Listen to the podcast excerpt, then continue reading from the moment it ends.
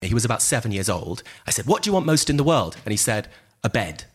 Um, and I was floored and realized that the child, of course, was homeless and that he was homeless as a result of a deliberate political decision by a government that cared more about getting good headlines in the Daily Mail than it did about human suffering. The South African people, though most of them are not Muslim, uh, uh, worked to present a case uh, of genocide at the International Court of Justice in recent days and stand up, stand up in front of white Western power to bear witness in solidarity with the Palestinian people, not because they're Muslim, but because they know what colonialism is. The things that I had been taught about Palestinians were the kinds of things that people once were taught about Jews. God doesn't care that you fast and bow your bodies and wear white if you still exploit your laborers. There's something deeply unsettling about that world, and many people say if they could do it to those children, they could do it to my children too, especially black and brown people all mm. over the world. And so we realize that this world is basically iniquitous, basically unjust. Barnaby Raine is an intellectual historian writing his PhD at Columbia University. His doctoral research seeks to explain the decline of thinking about the end of capitalism from Marx through to debates in 20th century Britain amid the end of formal empire. He holds a master's in history from Columbia and a BA in history and politics from Oxford University. He has broad interest in the history of social theory and modern political thought, the history of the political left, and methodolo- methodological questions in intellectual history as well as the theories of contemporary anti Semitism. His writing has appeared in The Guardian, N plus one, and numerous other venues. He is an editor at Salvage Journal and an organizer with the Black Jewish Alliance. He has spoken, written widely on Zionism, anti Semitism, and Jewish traditions of opposition to both. I'm really pleased to welcome onto our podcast Barnaby Raine. Thank you so much for having me. It's a pleasure to be here. Barnaby, that's an amazing short biography, shall we say? Because looking at you and, and, and obviously I've interacted with you, you're you're quite you know you're still full of zest. You're, you're very very young.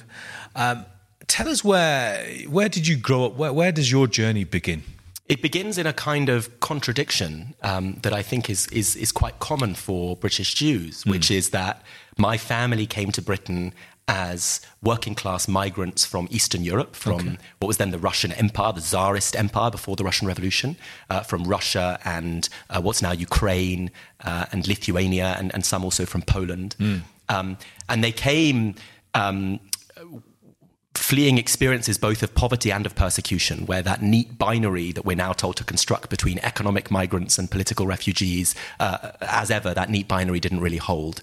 Um, they came here seeking a better life in the face of pogroms, um, uh, which uh, which burned down Jewish property and terrified Jews, and also in the face of, of bitter poverty, mm-hmm. Uh, a poverty which was, of course, itself racialized in part because they were they were Jewish, they were deprived of opportunity. So they came seeking a better life um, at the turn of the 20th century and um, came to Dublin and to Manchester and to okay. London. Wow. Um, and um, and full of aspiration. And, and my, my parents, both my, my, my mother became a doctor and my father became a lawyer because that's what their uh, immigrant descended parents expected of them. Yes. Um, and, um, and both did very well for themselves, were very successful.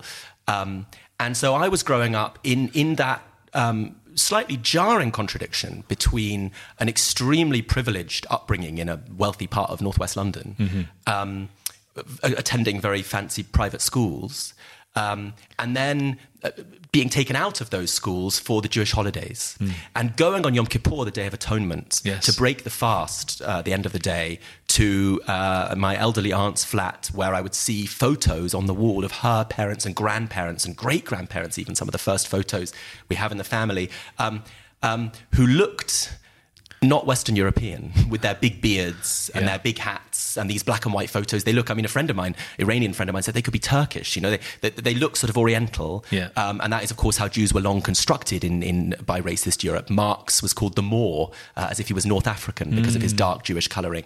Um, uh, so, so here I was being told that these ancestors of mine were something a little bit different from the world of immense privilege and, and, and wealth in which I was being raised. Wow. Um, and not only that, but here I was also being told that these ancestors had long been maligned and persecuted and hated by that world of privilege and wealth, um, the, the, the, where they'd come from in the Russian Empire. The whole state, the church, mm. all of the establishment was organized around their marginalization and persecution.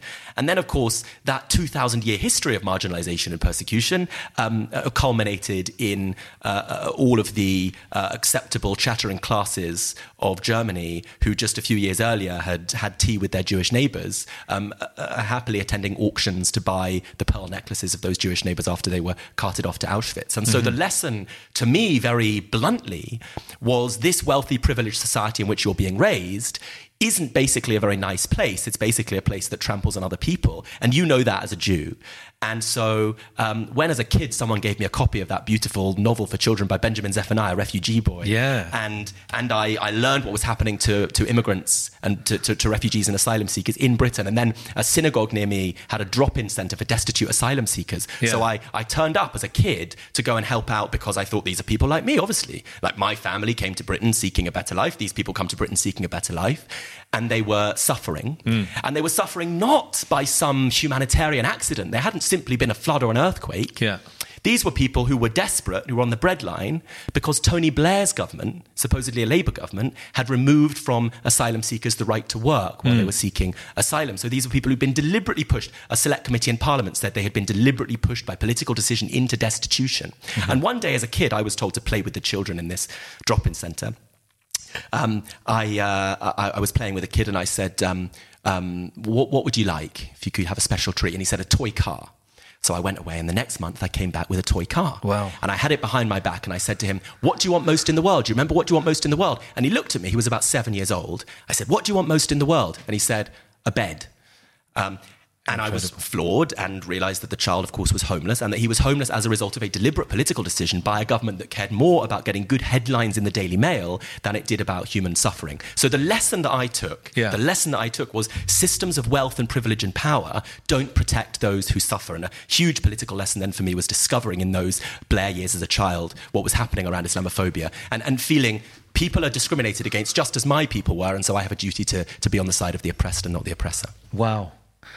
That's that's quite a young age, though, isn't it? To be most people at that age are probably thinking of other things, enjoying themselves, probably going out with their friends, uh, maybe getting into sports. What was it like for you as a as a leave the politics to one side? Let's talk about you know your I don't know your social social ah, social life, uh, uh, you know other other things that you were doing, maybe with your family.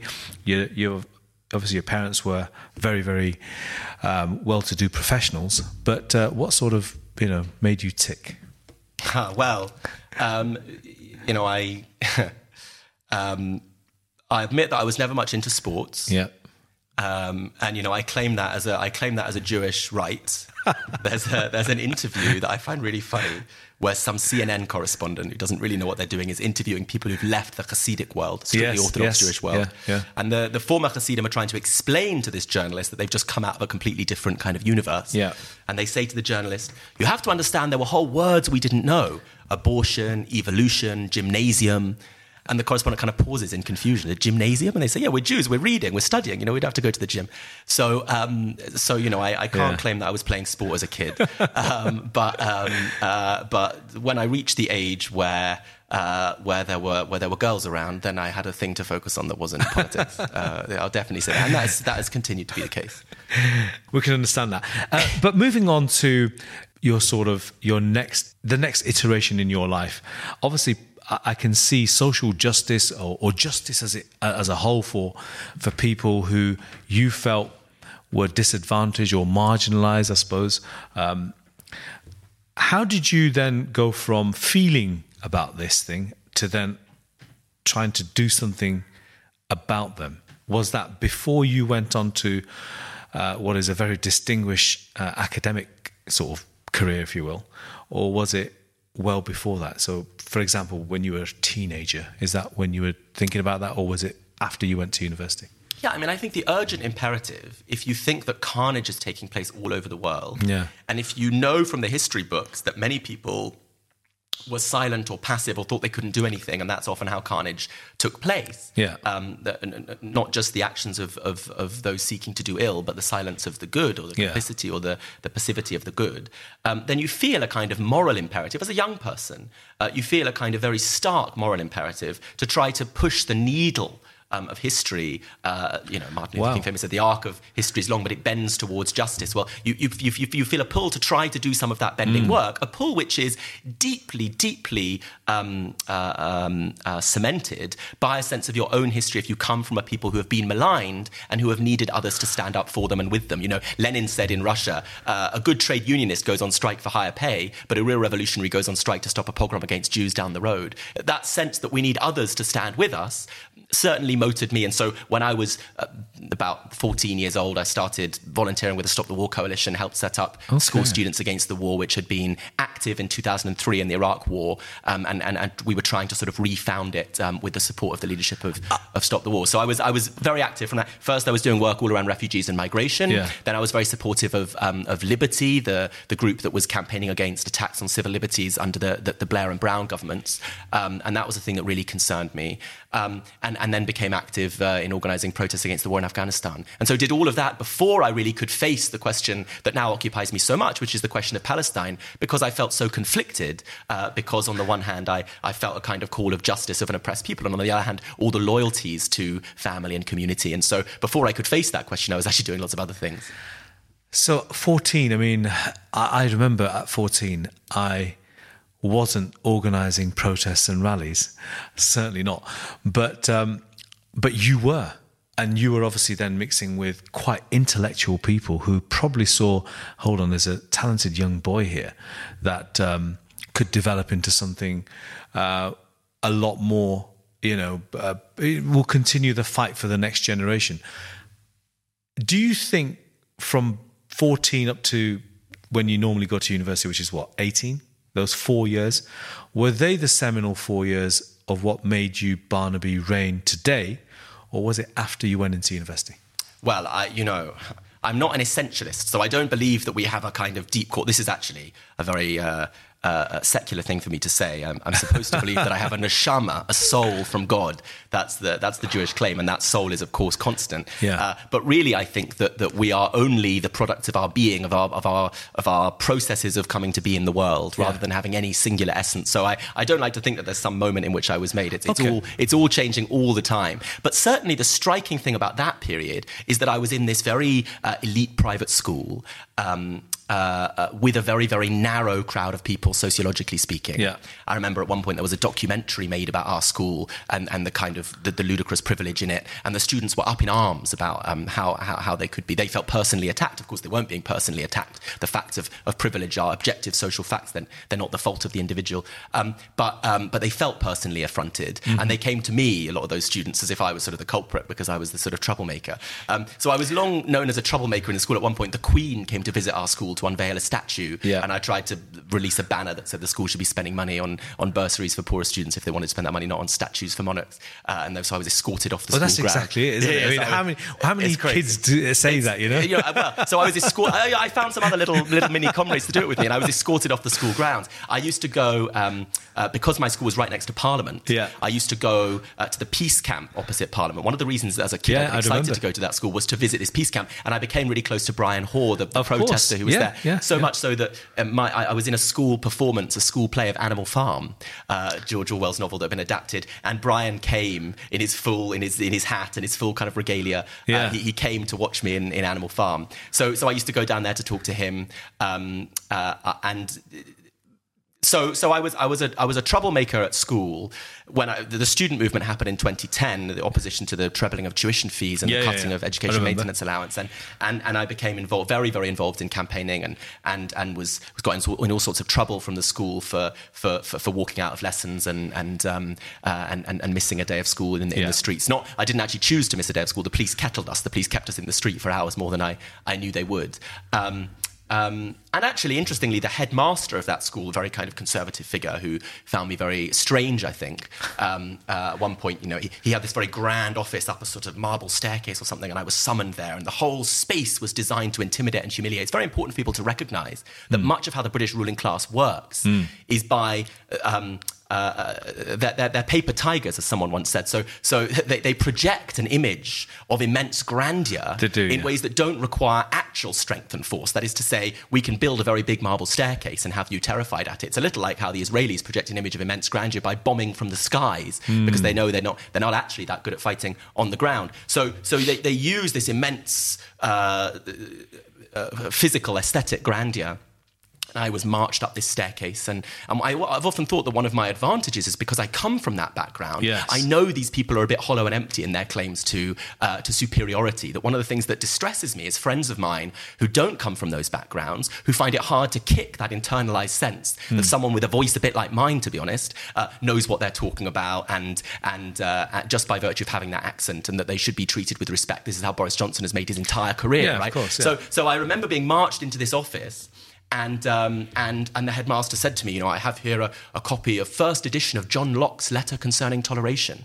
Uh, you know, this was supposed to wow and dazzle and impress me um, while he was disciplining me for taking part in a protest. And I just said, you know, it doesn't, doesn't really matter to me because Locke wanted toleration for different kinds of Protestants. He definitely didn't want toleration for me as a Jew. Mm. Uh, and the headmaster didn't even know that because the substance was less important than the fact that this was a text that was hundreds of years old. And um, so so I was growing up in that atmosphere of kind of kind of peeling back the layers of the emptiness of the British ruling class with its claims to superiority, and at the same time getting involved in politics quite separately from that school setting, yeah. where I was meeting people who were giving me an extraordinary political education, people who came from in Britain the tradition of the Socialist Workers' Party and yes. this very particular left tradition that had been set up, in fact, by a Jew born in Palestine in 1917, yeah. who'd left Palestine in part because he was so uh, opposed to to the racism of Zionism that he saw around him, and so here was was an organization that had so much Jewishness in its in its culture, actually, and, and all the kinds of Jewishness that excited me, which were which were tapping into to Jewish radical traditions yeah. um, that weren't just Jewish, but were about making links to others and fighting for a better world for everyone. And Okay. And so as a teenager, I had I, you know people who were, who are still very politically active and and and, um, and, and leading campaigns today who were telling me. Uh, uh, I remember someone telling me, you know, you have to read George Lukács, the Hungarian Marxist, when I was about 14 or 15, and so I went away and I went online and I, I read all about Lukács and people telling me I had to understand what dialectics was. And so I was getting all this education outside the school setting, yeah. which I was then bringing into the school setting in order to, to, to better be able to have a sense of the emptiness and the intellectual paucity mm. of hmm. this place that understood itself as as the best school in the country. They used to say on some league table. Uh, and of course, I could see they may have been the richest, um, but, but the intellectual standards were, were far less significant, in fact, than their cultural proclamation of grandeur. Raymond Williams, the great cultural radical, talks in very beautiful lyrical terms about how he left Tonypandy, his working class community in Wales, yeah. and went to Cambridge University and was told that he was going to find culture, and in fact found Cambridge in many ways less cultured, more boorish, more nasty, more brutal than the cultures of solidarity and community he knew back Absolutely, home. Yeah. And he realized that all that culture meant to these people was that um, I still feel this today when I teach undergraduates that if you if you speak and write in a certain way, that's called cultured. If you carry yourself in a certain way, if you dress in a certain way, if you if you know certain references, mm. uh, if you know to tittle and to laugh at certain moments in conversation, all of these things, in fact, are the cultural norms of a certain class, which by virtue of the hegemony of that class, the power and domination of that class, are projected as as, as, as what it is to be cultured, what it is to be civilized, so that everyone else with their different cultures uh, um, is, is called uncivilized. And that's something that I learned very profoundly when I was in this school that thought of itself as superior to everything and everyone else. Um, and in fact, I was finding in socialist organizing outside the school that there were much richer and deeper intellectual lessons I was learning yeah. from people who, because they didn't have the same accents or wear the same clothes, would be dismissed and demeaned by what was ultimately actually always a very insecure form of power that needed to defend itself in those kinds of empty terms. You must have made your parents really proud. I gave my parents a lot of trouble. I gave my parents a lot of trouble. Tell us about the Raine household. How many of you were there? Um, well, that you know, that's a, that's a complicated one. My mother um, um, has been motivated her whole life by a certain kind of passion uh, for justice. She uh, was instructed by her parents to become a doctor, and so she did, but she was keen at the first opportunity to go and do something she felt was really socially useful. And she, of course, being a medic is amazingly socially useful, but she went and, and into public health, and she has spent her life trying to fight inequalities in, in healthcare in Britain. And, okay. and, and I'm, I'm very, very proud of her. Um, um, and, uh, you, you, know, my, my, dad, in some sense, the less I say, the better. I have to be careful because he has made choices um, uh, that I often have disagreed with. Um, uh, very deeply, and, and, and sometimes seeing the ways that he's made those choices, the pained ways that he's made those choices, has been one of the things that's motivated me um, uh, politically um, because I have, uh, I have watched the way that the search this is a very classic kind of immigrant story, actually, that you believe two things at once, and believing these two things at once is quite painful. You believe both that um, the British ruling class doesn't really like you very much. Mm. So my parents, I think, have fewer illusions than lots of Jews now trying to assimilate because racialization works by having different. Fanon has this this this marvelous kind of uh, uh, uh, distinction he draws. You know, he says negrophobia works by saying, for example, the black man is very sexually voracious and is going to prey on white women. Mm. Anti-Semitism works by saying the Jew is very greedy and is going to steal all our money. And he says both of these are ways that the wider society takes its anxieties about itself and projects them in order to try to get rid of them onto a pure image of a, of a, of a subject that, that concentrates all of those anxieties. So white society fears its own, knows that it is sexually aggressive and dominant, says it's just the black man that does that. White society knows that it is greedy and money grubbing, says it's just the Jews who do that. So yeah. different anxieties get projected onto different kinds of people. And so um, my parents always knew that ruling class British society in private, in quiet. After the Holocaust, you can't be so open about these things. So you both know that the British ruling class doesn't like you very much. And on the other hand, you believe that the only route to a kind of successful life, the only thing that will make you feel that you've done anything worthwhile, is by winning the approval of those people who you know really hate you and who you know whose approval you know will always be elusive. And that bind, I think, yeah, yeah. was very much in my family in their attempts at social mobility. Um, but and, it, yeah. seems it seems Barnaby, you almost just broke out of that and said, "I'm not accepting this." Well, in part because you know I was an unhappy child. I had uh, a very strained and, and, difficult sometimes relations with family, um, and I thought this way of living, which is silent about various kinds of abuses. Um, uh, because you want to get on and be comfortable and have a decent life, yeah. is just not something that I think ever works. Um, uh, I don't think it is the way to a comfortable life, um, and I don't think it's acceptable even if it did work. Um, and I, you know, so I, so the forms of violence and brutality that uh, one has to shut one's eyes to if you want to get on in British society and achieve that elusive respectability just seem to me not worth it and not acceptable in any case. I was just about to say, is it really worth it? And I think you've just said yourself that that it wasn't. So okay, you you've broken out of this. You've gone into university, undergraduate. Then obviously you've done incredible academia at various institutes, uh, universities, obviously. Tell us how those years were. Um, I had a very exciting uh, time at university. You know, I um, uh, I got to Oxford, which I had applied to precisely because I was in the bind of seeking respectability, and it yeah. was the thing to do. And my parents would have been devastated certainly if I if I hadn't. Um, and so um, I deliberately picked a college in Oxford that was known to have fewer people from fancy private schools like mine than almost any other college, and that was the reason that I chose that. Which one's uh, that? It's called Wadham, and it's by far the best college in Oxford, and okay. it's where everyone who wants to apply to Oxford should apply to. Um, um, and the story goes that in the 1960s, they re- the students renamed renamed one of the quads, which is the kind of beautiful green squares in Oxford colleges. The students renamed one of the Wadham quads Ho Chi Minh Quad. Um, and um, and in the I think in the 80s, I guess, um, uh, after the specials came out with their great song "Free Nelson Mandela," yeah. the student union in my college passed a resolution that every student party, which takes place once every two weeks, uh, would end with a rendition of Free Nelson Mandela. and they did this while Mandela was in prison. And very beautifully, when Mandela was released from prison and did his tour of the world, he made sure to visit those places and those people who had given him support. And he infuriated the American administration by saying, I'm going to go to Cuba because they actually supported me. And he came to Wadham, he came to my college, which was this place that had, um, that had, that had sung in support of his freedom. And when he died, I was there at Wadham. And, and it was, I think early, it was about 5 a.m. or something, we heard the news, and we all kind of poured out in our pajamas into the, um, in, into the square. So so I went to, a, I, I tried to find those little corners that had decent histories. Yeah, yeah, yeah, but actually, when I was there, I had the most amazing set of experiences. Um, it was actually the first time that I met Palestinians. Wow. Um, okay. And, and started doing organizing. We had this beautiful uh, uh, sort of festival, Israeli apartheid Apartheid Week,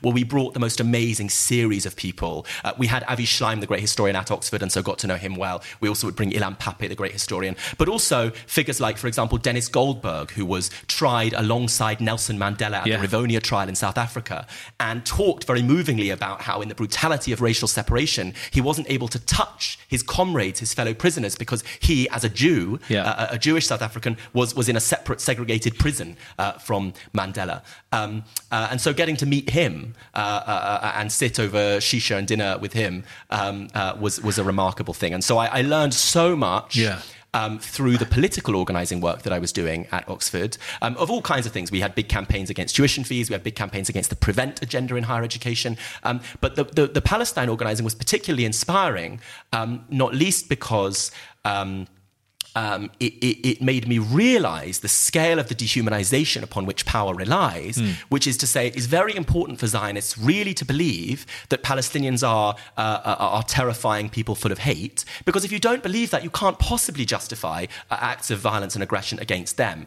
And to realize that um, other societies premised on domination had done the same thing, to realize that in apartheid South Africa, mm. in a hmm. striking moment in, um, in, in, in the memoir of Donald Woods, the liberal South South African journalist, he talks about visiting Kruger, the, the, the, brutal fascist police minister in apartheid South Africa. And Kruger had on his wall pictures of Afrikaner settlers in South Africa in concentration camps that the British put them in, and had the, the stories, genuine, genuine stories of historical victimization of his people were crucial in order to sustain a sense that all of the world was driven to hate this struggling Boer Afrikaner people in South Africa, and therefore they had to dominate others because if they didn't dominate others, those others would burn them out of their own homes. Yeah. That logic of paranoia is, of course, deeply ingrained in the Zionist reading of Jewish history. We've always been targeted and, lo- and, and loathed, so we must kill others before they kill us. And so to meet Palestinians and find that the dominated, the dispossessed, the oppressed were able sometimes, not universally, because oppression is not uh, always an educative experience. It can make us nastier and more, and, and more scared people. Zionism is, is, a, is a story of that. Those to whom evil is done do evil in return. Primo Levi, the great Holocaust survivor, said Auschwitz was not a university. People shouldn't be surprised that those who suffer do terrible things.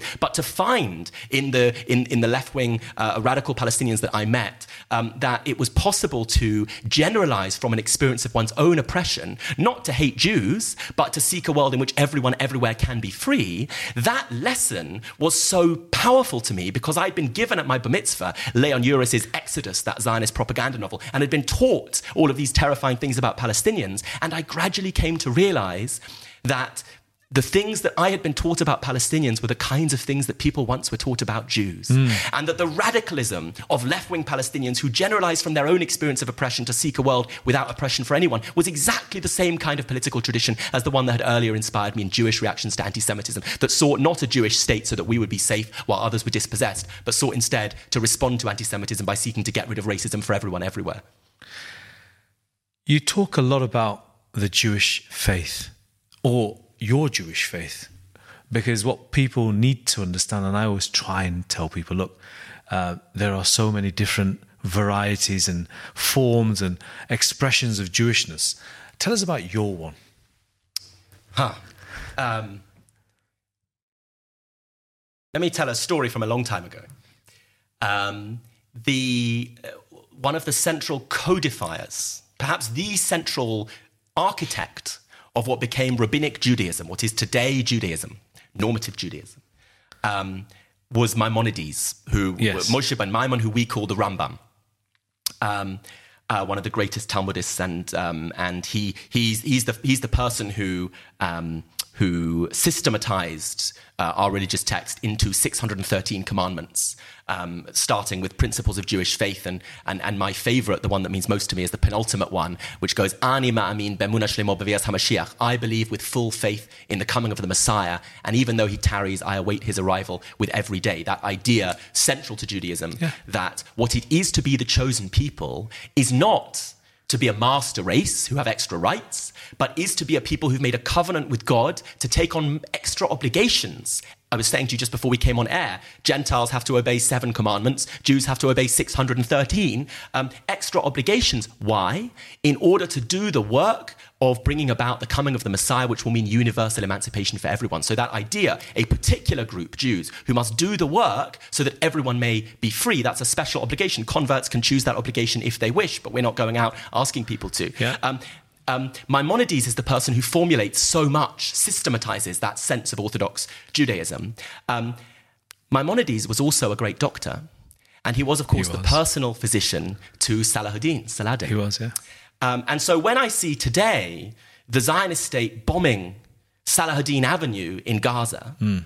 I see a terrifying um, uh, uh, uh, reminiscence with that crusading spirit, which long ago brought European power, Christian power, um, uh, to that part of the world in order to massacre and attack the indigenous inhabitants for the safety and security of Europe. And the tragedy that I see now is that European power, which has always had its different ways for using and maligning Jews, has decided that its latest way for using and maligning Jews is to have what Winston Churchill once described as a little Jewish Ulster. That is to say, to do what they did by planting settlers in Ireland, what the Brits did, to do the same thing in Palestine. Their latest way of using and maligning Jews is to put us uh, in, in the fortress in the middle of the wilderness, as the colonist sees it, um, to put us as the policeman for empire, so that when uh, Gamal Abdel Nasser seeks to nationalize the Suez Canal, uh, the Brit- Britain and France invade and they can get the new state of Israel, the young state of Israel, to invade with them. Their latest way of using Jews is to, make, is to put us in the front line of the defense of empire. Um, people often think that Israel controls America. It's much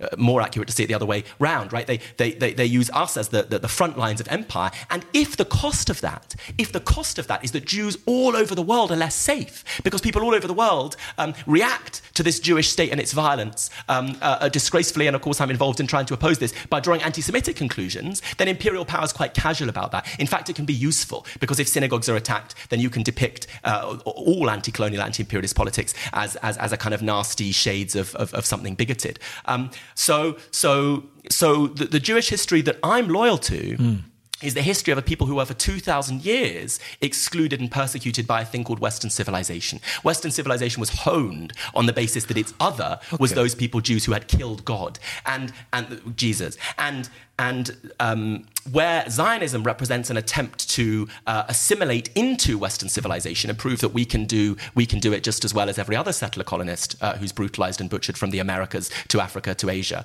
Um, uh, the Jewish tradition I'm loyal to is a very, very different one. And it's the tradition that saw Maimonides uh, siding with Salahuddin um, against the Crusades rather than those Jews who today would join the Crusades. What was the reaction from those around you, those close to you, perhaps family, perhaps, perhaps friends, who didn't quite see the world in the way you've just described it? Well, I, I, for many years, had very, very difficult conversations with my parents um, and with my wider family. Um, um, and my parents have been on, a, on, on an amazing kind of journey through lots of arguments and discussions with me. Um, you know, my mother talks about going on a kibbutz as a, as a Yes. young student and being taught that Israel, you know, I was taught that Israel's the only democracy in the Middle East. Back in the day, my mother was taught Israel's the only socialist democracy in the Middle East. You know, it was a society in which much of the economy was nationalized, in which there was an idealism about the kibbutz model, which in fact was always dependent on cheap labor being done by Palestinians um, separately from the utopian image of, a, of an egalitarian community. Um, but that was the image that was very powerful for Jews for whom, you know, my grandmother um, uh, as a child, watched the facts of the Holocaust emerge, and then the children from Bergen-Belsen, the Nazi extermination camp, came uh, to Britain, some children, and she played after school with these emaciated children, barely more than skin and bone. And she remembers as a child watching that and then seeing the proclamation of the state of Israel and thinking, finally, we have some safety. And then seeing people turn on it and thinking, what's new here? They've always hated Jews. And of course, they hate us when we have safety. And so the work of disentangling that perception has been a very profound work. Um, the work of trying to persuade people that. Um, uh, that, that, that in fact, though, though the Jewishness of the state is extremely important to them as Zionists, the Jewishness of the state is not what's most important to Palestinians, who would object to being occupied and colonized by anyone, whatever their religion. But more than that, to persuade people that in our Jewish traditions, we have so many resources for opposition to this basically very, as I see it, very Goyish, very un Jewish project of seeking to turn us into European statesmen. Uh, Jews were always outside. Part of the great tradition of Jewish radicalism is that we were outside that system of nation states um, uh, which, which defined its borders and then oppressed and occupied and colonized others. And we can find opposition um, not only in the moment of Exodus where, where Moses chooses to identify as a Jew uh, by seeing someone beating up a slave and, and, and confronting that slave driver and killing him with his bare hands. We're not very Christian, we don't turn the other cheek.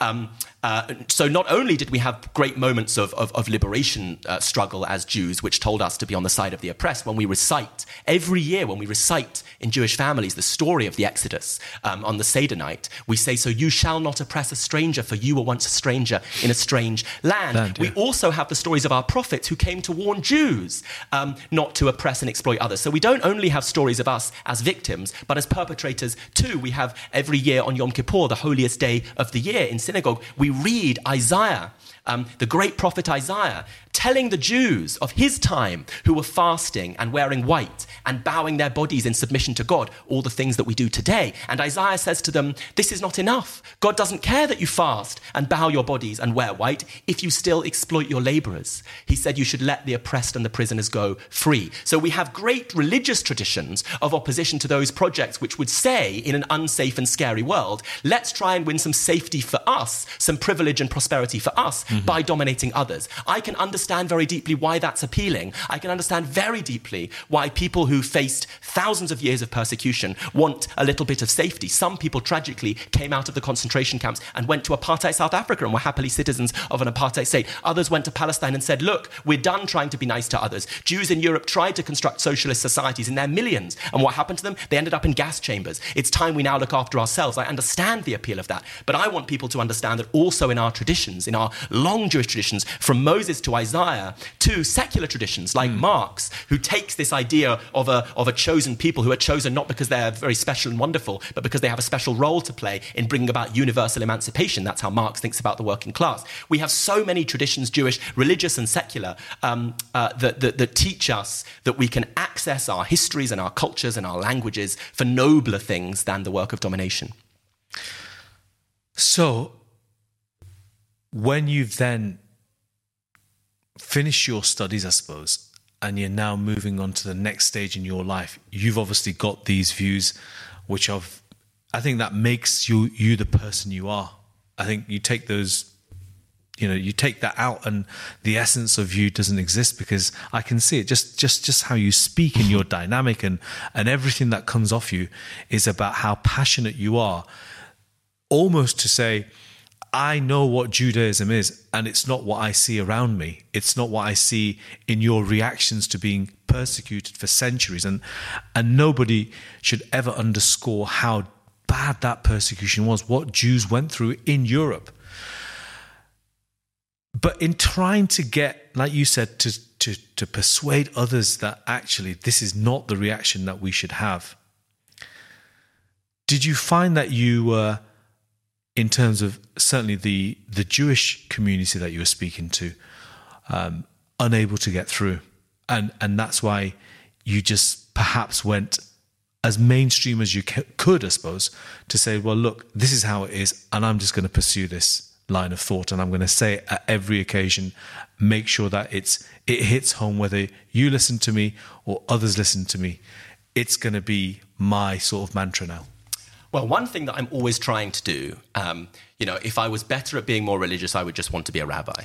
so, so one thing that I'm always trying to do, really, yeah. is is to speak to um, other Jews not because I think that Jews are better than anyone else, uh, but because I think that um, we all have a different role to play. There's a great Yiddish term, tachlis. There's a great essay by a, a, a, great 20th century rabbi about this concept that I find very meaningful, tachlis, which means uh, purpose. Yeah. Um, uh, that we, we, we, all, for those who believe in God, we all are given by, we say HaKadosh Baruch Hu in Judaism, by God, um, um, a, a, purpose to fulfill in, in the world, and we have to work out the specific thing that we can do. And I, I feel um, uh, uh, more able, perhaps, than many of my non Jewish friends to do the work that I think is really important of speaking to young Jews mm. and saying, um, um, uh, you don't have to choose between loyalty to your people and traditions and loyalty to things that you know to be your better instincts. So you don't have to feel awkwardly uncomfortable about coming on a demonstration for Palestine Yeah. and worrying that everyone there might be anti-Semitic because those are the paranoias with which you've been raised. Of course. You've been raised being told that the appearance of the Palestinian flag is the latest form taken by the swastika, right? You don't have to have to feel that terror and try still to be good uh, and try still to, to, to sign a petition or turn up on a demonstration uh, feeling very anxious and conflicted. In fact, you can feel that in turning up on that demonstration, you are, you are loyal to the spirit of Isaiah. you are loyal to the spirit of our finest traditions, That's which powerful. often in the prophetic tradition were opposed to the majority of Very Jews. powerful. You know, in the Hanukkah story that we tell, when an indigenous colonized population in historic Palestine. I feel um, it. I feel. uh, I'm not Jewish, but yeah, I yeah. feel it. I mean, think about this. In, in the Hanukkah story, where we celebrate the resistance of a colonized population, the armed struggle, resistance of a colonized population to a colonizer, Hmm. it's not the case that all of the Jews in Palestine at that moment supported the resistance. The point is that most of them had become assimilated and normalized to Greek colonial norms, Yeah. and a small fanatical minority said, actually, we, we believe in an idea Yeah. of freedom, and God stood with them. So, so I want Jews to feel that they can put, be in touch with our finest traditions because I, I, I've known the pain and I've been through and worked through the pain of feeling a conflict between one's community, one's peoplehood, and, and a kind of universalism that wants freedom for everyone. And the beautiful kind of dialectic between the particular and the universal in Judaism hmm. is it says, yes, we're a particular people, but our goal is to bring about universal redemption, tikkun olam, to mend the world. Um, and, and we pray three times a day in the Amidah, we pray uh, uh, for the coming of the Messiah to redeem the whole world and not just us. And so that, that sense that we have a, have a, have a special uh, uh, role to play in liberating the world needn't be articulated religiously. You needn't believe that everyone who's born to a Jewish mother has some specialness. I certainly don't think that Bibi Netanyahu um, it will be very easy to redeem, though I think that everyone, everyone in the world is capable of, of redemption. Redemption, Um, yeah. um, but um, uh, but you can believe you can have a, a broader understanding of that sense that there's something beautiful about taking on the work of trying to free humanity alongside and with others whom you love and care about and whose oppression you care about. So it's certainly true that I'm always trying to. Um, to reach out and speak to Jews. And these last few months have been extraordinary because we've had huge Jewish blocks on all the demonstrations. Yeah. In New York, in the heartlands of empire, Jews have scrambled across the Statue of Liberty to drape their bodies over it, scrambled into driveways for senators and congressmen to, to, to drape their bodies in front of their cars, to say there's a genocide taking place and we will call it out. When we were talking earlier about elite institutions, when Harvard University tries to stifle and silence its mostly Arab pro Palestinian students, Jewish students occupied a building at Harvard and said, We're putting our bodies on the line to support our Palestinian brothers and sisters. They stand in the finest Jewish traditions, and we have seen an explosion, an effervescence in recent months of Jews breaking with, um, with, with traditions of domination that claim to speak in the name of Jews, and Jews recognizing, and this is why this is so politically important, Jews recognizing that the Zionist state, when it can't defend its violence on its own terms, defends its violence by using Jews around the world as its shield, by, by putting us in the front line of defense and saying, if you hate us, you hate Jews. They put, they put our Jewish symbols on everything. They put the Star of David on everything they do, and uh, even on their flag. Um, they claim, of course, to be the nation of the Jewish people. And so they, they, they, they do that in part in order to, um, to, to treat us as a shield, where if they're attacked, they can accuse their critics of anti Semitism because no one wants to be, no one decent wants to be Of an anti Semite. And so it's very important for Jews to recognize that we can refuse that blackmail and say instead that we have finer, nobler traditions. And in our hundreds, indeed in our thousands, um, uh, there was a, we had a, a big Shabbos dinner, a big Friday night dinner um, uh, uh, of, of lovely radical Jews, and we're going to organize another one soon as well. So uh, we've opened up spaces of Jewish identity um, that are making a lot of Zionists worry that they're losing the younger generation. It seems that way. We've covered the demonstrations uh, extensively. And I think the most powerful moments in those demonstrations when the rallies take place are when Jewish speakers take the microphone and they speak. And I've seen it. The crowd goes silent. A little bit of awkwardness at the beginning, not anymore because there's been so many rallies now.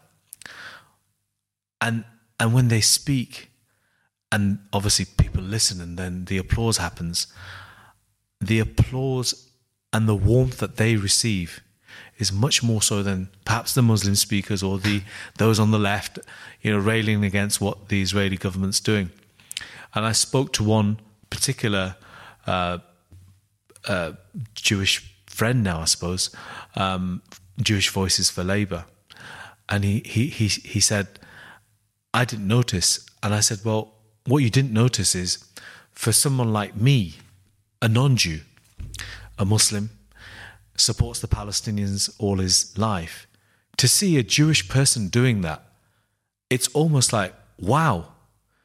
It's liberating for me. When people say the liberation for the Palestinians is not about a battle between Muslims and Jews, it's actually a battle for justice.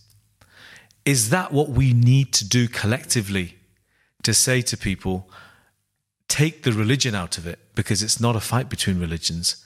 It's about an entity which claims to be Jewish and a people who are native to that land. But how do you do that? Because it's very difficult. And I'll tell you, I'll, find, I'll, I'll finish by saying, for example, your father, your mother, who you, you love obviously because they're your family, or your friend who perhaps is feels that he needs or she needs to be loyal to Israel because it, it does stand for a form of Judaism or protecting the Jews. How do you square that? If you're if you're a Jewish uh, protester, I suppose not not not Barnaby Raine because Barnaby Raine I know will do it quite well.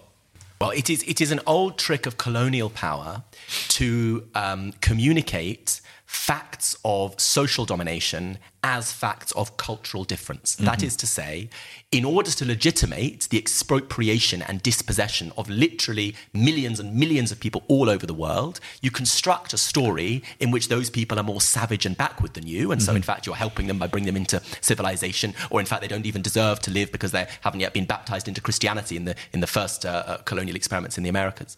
Um, so, it's very important to colonial power to to distract from the brutal facts of domination mm. with stories that uh, act as window dressing for domination by um, uh, by painting the others as as culturally different from you. And so the idea um, in the post Cold War world that we inhabit a clash of civilizations and that the difference yeah, that matters is between a liberal, enlightened West that, that, that, that is tolerant of, of different identities and a savage, backward Muslim world that, uh, that, that wants to behead people for their sexual choices and so on. Yeah. Um, that narrative is so important as a recent iteration of a long standing colonial rendition in which the domination of others is legitimated by painting them as backward and savage. And one of the really remarkable post Holocaust novelties is that Western Christian Europe, which for so long persecuted Jews, now, under, now um, uh, constructs uh, the other, the, the Muslim other, and indeed the other from across the global south often, as savage and backward, precisely by saying these people hate Jews. So that Jews become the kind of protected minority of Western civilization, um, much like the, the, role played by white women in the, in the narratives of the Jim Crow South in America, yeah, right? Where yeah, in yeah. order to lynch black men, you would say um, they are ra- violent rapists who threaten white women. And so power defends itself by claiming that its power is not oppressive but protective. You need muscles and strength and guns and swords in order to protect innocent, vulnerable people who would be hunted by the savage hordes. That's how patriarchal power defends itself. It claims to be protecting women and children when in fact it's a threat to them. And that's how colonial power defends itself. It claims to be protecting minorities who would be attacked by these uncouth, savage hordes. So we should recognize the framing from the West of Palestine as a religious conflict, which we see all over the place. The claim that Western politicians might be worried Definitely. because they have Muslim voters, right? We should recognize that framing as, as one iteration of a long standing colonial type. Now, of course, it's also true that lots of Muslims feel strongly about Palestine because they're Muslim. And I think one thing that we have to defend. And given, they'll blame Jews.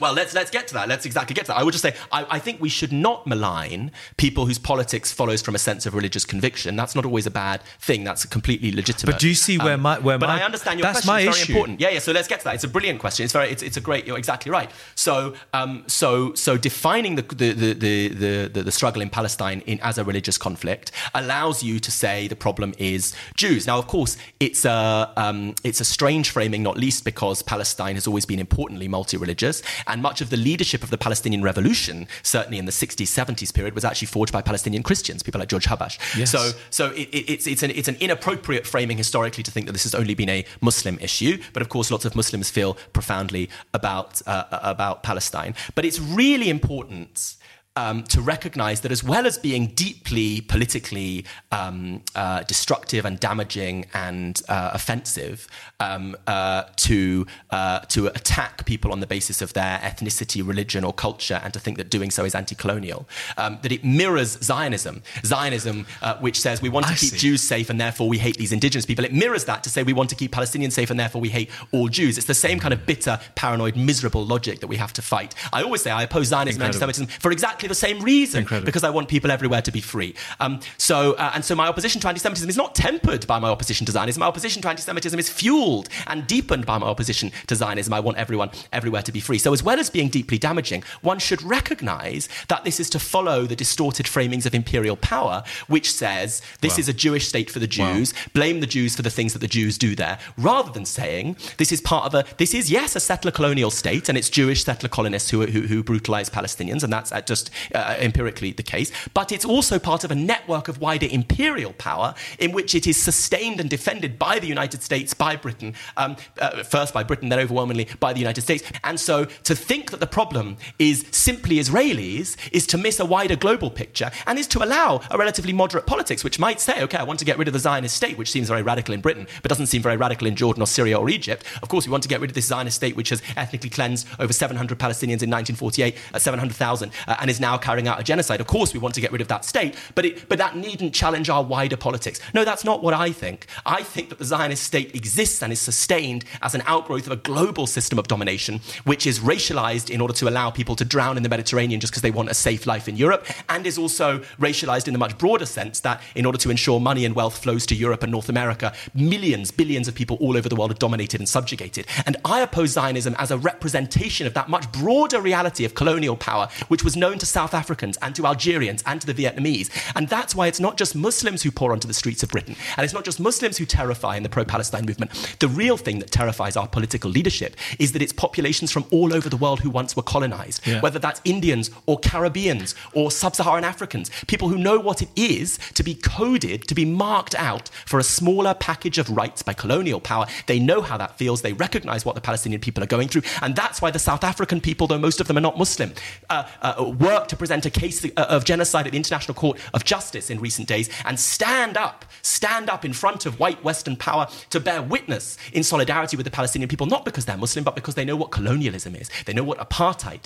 is. And and that, I think, is what terrifies our political leadership. I'll, I'll, I'll finish on this. No, I know no, I'm please. going on too long. A, a right wing uh, former immigration minister in Britain, Robert Jenrick, gave a very interesting interview where he was asked in his classic kind of dog whistle race baiting way uh, he had said that multiculturalism had failed right and he was asked what he meant by that and he said look at the streets of london in recent weeks Hmm. so his evidence that multiculturalism had failed was that there were many people protesting for palestine and many of those people were black and brown Yeah. right and I think we should take that very seriously because what he meant was he said those people on the streets don't have British values. Hmm. And he's right. We don't have his British values because the values of the British state, the values of the British ruling class for hundreds of years have been about expropriation and domination, right? Marx wrote this beautiful article about the Duchess of Sutherland and slavery where he said the British aristocracy has no right to condemn slavery in North America in the American Civil War because they were the people who drove peasants off their land in Scotland and, in, and across England in order to create workers for their industrial revolution. So the British ruling class was founded on expropriation. They did it here at home, and that's why the coalitions I want to build include many people here at home, many people who are white and who are from Britain,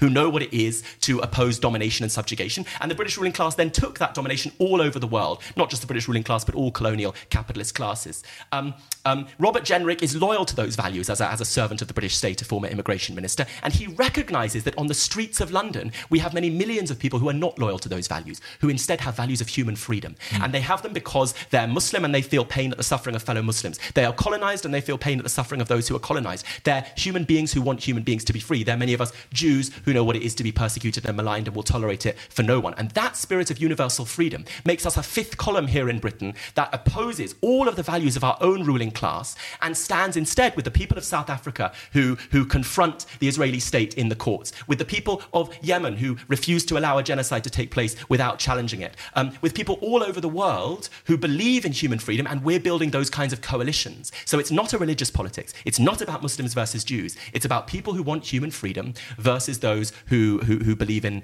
in domination. And many Jews, and, and people should know this and understand this, many Jews will find it extremely difficult to see things in those terms because, because, because for many Jews, uh, we instead begin with a story about our persecution, which is an anxious story, which says that right from the days of Pharaoh in Egypt, when Jews got to Egypt, Joseph was made Pharaoh's prime minister, and a generation later we were slaves. In Weimar Germany, Jews did better than anywhere else, and a generation later, less than a generation later, we were in gas chambers. So it's an anxious story of persecution that worries that unless Jews have safety um, uh, uh, uh in a garrison state, um, will always be at risk. But my politics says the only meaningful safety, the only meaningful safety, and it's a hard sell, and it's a hard thing to win, very hard. The only meaningful safety for anyone comes through safety for all of us, freedom for all of us. You can't carve out some safety for yourself by dispossessing others. They won't have it. Uh, Israel is today the least safe place for Jews to be in the world, and Jews all over the world are less safe because Israeli violence um, uh, helps to propagate anti Semitism. Now, I, I think that even if Israel did keep Jews safe, it wouldn't be acceptable because it dispossesses Palestinians. I don't think that uh, anti Semites are excused by saying that Israel motivates them. But, um, but it is just a deep and sad truth that even on its own terms, Zionism has failed because you can't win safety by dispossessing others. That was so powerful, Barnaby. Honestly, it was really powerful. I think those of uh, our viewers that are going to be watching this, they really need to replay this section again. and especially my question, because that is such a deep question for people like me who hear not so much now as I used to hear. I must add that, where we would, we would other those that we felt were the causes of our oppression. Um, Muslims have this um, theory about ummah, where if there's pain happening in another part of the ummah, this part of the ummah would feel it. And, and that's where the pain of Palestine permeates everybody um, from Africa to Asia to Europe to wherever they are in the world, that pain is always there. Uh, and it doesn't take much for it to, to manifest itself into extreme acts.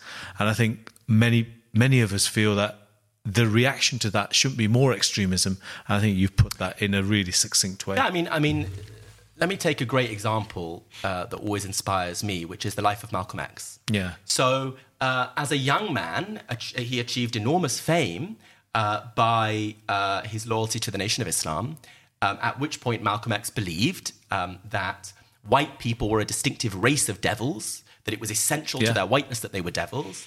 Um, and he was very socially conservative in all kinds of ways. Um, and he sought uh, separation um, the Nation of Islam even sometimes appeared on platforms with the KKK did, uh, yeah. because uh, because they were both segregationists. Um, he sought separation of the races, um, and, and he did so thinking that it was to be loyal to a form of Islam. Now, it's a form of Islam that the vast majority of Muslims would, would not recognize as mainstream.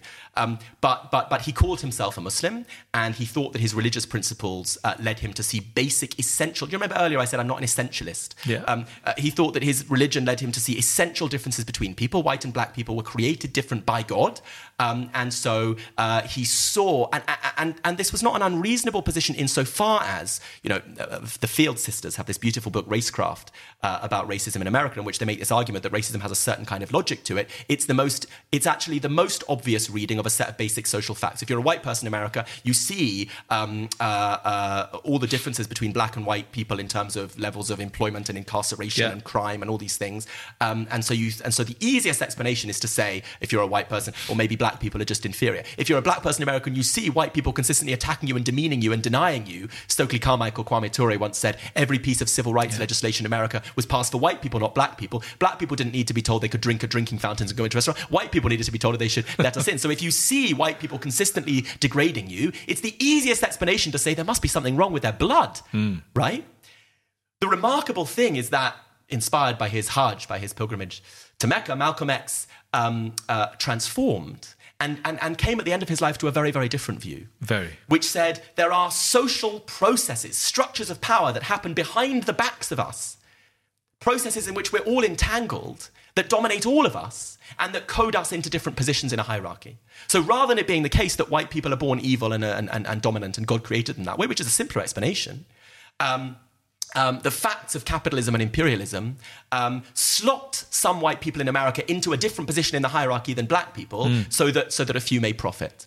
Um, rather than Jews uh, having uh, centuries-long conspiracies to, to, to, to destroy Muslims, um, Western power found it useful to plant Jews in West Asia in a colonial state, and so we're all differently victimized. We're all differently racialized. Just like you know, a, a patriarchy is not simply a problem of uh, men being evil and hating women, but but all of of us suffering from facts of gender that alienate us from each other, divide us from, from our common humanity, from what Marx called our free individuality, to just be individuals, mm. um, uh, which we can't be in a world where we're racialized and gendered and classed. Um, so all of us are dominated by those things in different ways and to very different degrees. And therefore, the amazing thing that opens up, the amazing thing, is a politics of universal human freedom that says we want to free even the dominators. Ahed Tamimi, the great Palestinian activist, yeah. says, I'm more free than the Israeli settler kid who carries a gun because that settler kid is terrified of our Palestinian neighbors. I'm not. I'm free because I'm a freedom fighter. So it's a politics that wants to free everybody from our paranoias and from our degradation and from our humiliation, and that recognize the enemy not as reducible to any individual soul, but to social structures that dominate all of us. And that's not a question of becoming more moderate. You know, today, radicalization is a terrifying term which, which, which is taken to mean becoming a jihadi, right? Whatever. Malcolm X appeared at the Oxford Union in the middle of his last, tragically cut short, last years of, of, of what I would regard as his real radicalization. And he was asked to debate a, um, a line from Barry Goldwater, the right wing Republican nominee for the American presidency, um, uh, that um, extremism in the defense of liberty is no virtue, um, and uh, uh, sorry, extremism in the defense of liberty is no vice, and moderation in the pursuit of justice is no virtue. Wow. And they expected Malcolm X to oppose this claim from a right wing Republican. Malcolm X said, No, I support those lines. I just mean something very different by it to Barry Goldwater. And he gave this defense of extremism, which is not the extremism that wants to blow people up in the street just for being born the way they were born, but the extremism that wants to turn the whole world upside down. You know, that image of medieval feasts where mm. peasants would have this day where they turned the world upside down and peasants were kings for a day. We don't just want it to be for a day. We want those who are dispossessed and dominated to be free forever. And that is the most enormous transformation in the world. And one of the reasons that framings of conflicts as religious or as ethnic are more appealing to people is actually because they're more moderate. Because it's easier if you're Hizb ut-Tahrir to imagine that there are a few Jews that you have to get rid of from a small corner of the world and that's the problem and then everything's fine and then you'll have your Ummah and, and, and you'll, you'll re-establish the caliphate. That's easier to imagine actually than to think that there are massive social structures of race, mm. gender, class, empire, which we have to overturn in order to make the world completely different. It's, it's a, a, more radical more, proposition. Yeah, and it's much more, much more bigger. Look, but I wanted to just bring it back onto the conflict taking place right now. I sometimes feel, am I, am I doing, am I using the wrong terminology? Conflict. How can you call this a conflict? But let's just use that term for the purposes of moving this uh, debate on to its conclusion. It's been three months of of incessant bombing and, and Palestinians being pushed from one corner of Gaza to the other corner of Gaza, 23, 24,000, I think, are confirmed dead. Another 8 to 10,000 are missing. Israel stands in the dock at the ICJ. Uh, people are up in arms. There is a peace camp that is trying to do things. I know a, a rally in Tel Aviv was banned by the Israeli police. Uh, people are speaking out Jews, Muslims, Christians, people of faith and non faith. When we come back to our next edition with you, where do you want the world to be in terms of this. You know, we had the bombings of the Houthi rebels just happen yesterday. Where do you see or where do you hope, realistically, that the world should land at to say, right, now we can change things in whichever way? You know, one of the illusions of liberal politics that I was taught as an undergraduate at Oxford is that one ought to begin from abstract pictures of justice, okay. what the good would look like, um, and um, and then simply try to enact them, which is a way that you can think if you're used to having lots of power at your disposal, and you you, you begin with an idea of the good, and then you just uh, pass it through the states that you control. Radical politics has worked through quite a different path historically. It's worked by beginning not from its abstract visions of the good, mm. but by identifying subjects, people, agents, people whose oppressive experiences of the world, often in, in, in, a, in a patchwork of different ways, bring them together into coalitions seeking uh, better kinds of worlds. And the visions of better worlds yeah. that develop then follow from the particular needs, the particular experiences, the particular hopes, aspirations, fears, doubts, um, urgent uh, requirements of those people. And the thing that I think has been inspiring about recent months has been to witness the beginnings of the coming together of a global coalition for human freedom, which is pitted against the continuing domination of Western imperial power, which, thank God, is in decline. And so, um, uh, although I hold out no candle for the Chinese state um, or for the Russian state, um, um, and, and, hope that all of those states, just like the state in Britain and, and America, are, are, one day blown away by a kind of uh, universal freedom. Um, um, I think that the uh, the, the, the, te- the, tectonic plates on centuries of Western imperial domination are shifting. Um, uh, uh, with the decline of American imperial power and the isolation um, of, of Israel and its supporters in, from what's genuinely an, a, a, proper international community. Yeah. It actually represents most of the world. And, um, and I think that, that um, that's why the uh, challenge to normalization deals between Israel and its Arab neighbors is so important. Netanyahu's plan for a new Middle East that he presented at the United Nations, where he showed a map from the river to the sea of Palestine called Israel, apparently from the river to the sea, is completely unacceptable as a slogan uh, if it comes from the dispossessed and means universal human freedom, but it's totally okay as an image if it comes from the colonizer. Mm. Um, so Netanyahu presented a map of Palestine from the river to the sea with Palestine uh, obliterated and just Israel, and then, and then it was happily located in a network of regional allies often uh, brutal dictatorships kept in place by American uh, military support. Um, so the work to undo that regional picture the road to Jerusalem, it used to be said, runs through Cairo. To, uh, to undo that regional picture, um, uh, and that's why it's been so inspiring to see huge protests in Amman, to see in Cairo people reaching Tahrir Square, the square mm. of freedom, for the first time since the revolution. The work of undoing the regional picture, the work of putting back together Palestinian opposition to their colonization, um, which is hindered by the fragmentation the Israelis have achieved in the anti colonial movement um, through uh, the, the Palestinian Authority acting as a kind of broker of complicity and security coordination with the colonizer in the West Bank. So the work of putting back together Palestinian resistance as a unified um, um, uh, a force, uh, putting back together regional opposition to the Zionist state, seeing the decline of Western power as an opening. Um, and then within the heartlands of empire, within the belly of the beast, seeing that hundreds of thousands of us uh, come out onto the streets in support of the Palestinians. That, to me, is a little bit like the age of riots in the 1830s before the development of modern socialist politics in Europe, which is to say, we know that we're angry and we know that we are mm. uh, disgruntled with a world of domination and we know that we believe in freedom. And Palestine has been a kind of lightning rod for many people all over the world to say this world is not basically just. This is a world in which thousands and thousands of children can be bombed from the skies in refugee camps. They can flee because they're told to flee, and then they bomb while they're, fle- they're bombed while they're fleeing. There's something deeply unsettling about that world. And many people say if they could do it to those children, they could do it to my children too, especially black and brown people all mm. over the world. And so we realize that this world is basically iniquitous, basically unjust. And we come out onto the streets and organize for a world that is basically just and free instead. And I think those coalitions are beginning to be built now. And if radical politics always emerges from the construction of its subject, one of the ways that neoliberal power has worked in the last 50 years has been to smash those radical subjects. Why did they have to destroy the miners in Britain? It wasn't because mines were uneconomic, they'd have destroyed the farms for that reason. It was because miners had been that key protagonist in the struggle for a better world in Britain, setting up the Labour Party, organising the general strike, bringing down a Tory government in the 1970s. Why did they have to destroy anti colonial politics? It was because the new international economic order in the 70s represented that apex of peoples in the majority of the world saying, we actually want real sovereignty, which doesn't just mean we have our flag on our government buildings, it means we control our resources mm. for the hmm. first time since we were colonised. So, neoliberal power in the last 50 years has been a big counter revolution against the hopes of the 1960s and 70s, in which the Palestinian revolution played a central role. And what we're now trying to do is put back together the coalitions of hope against that long night of counter revolution in which we've been living for 50 years. Barnaby Raine, that was uh, an education for me.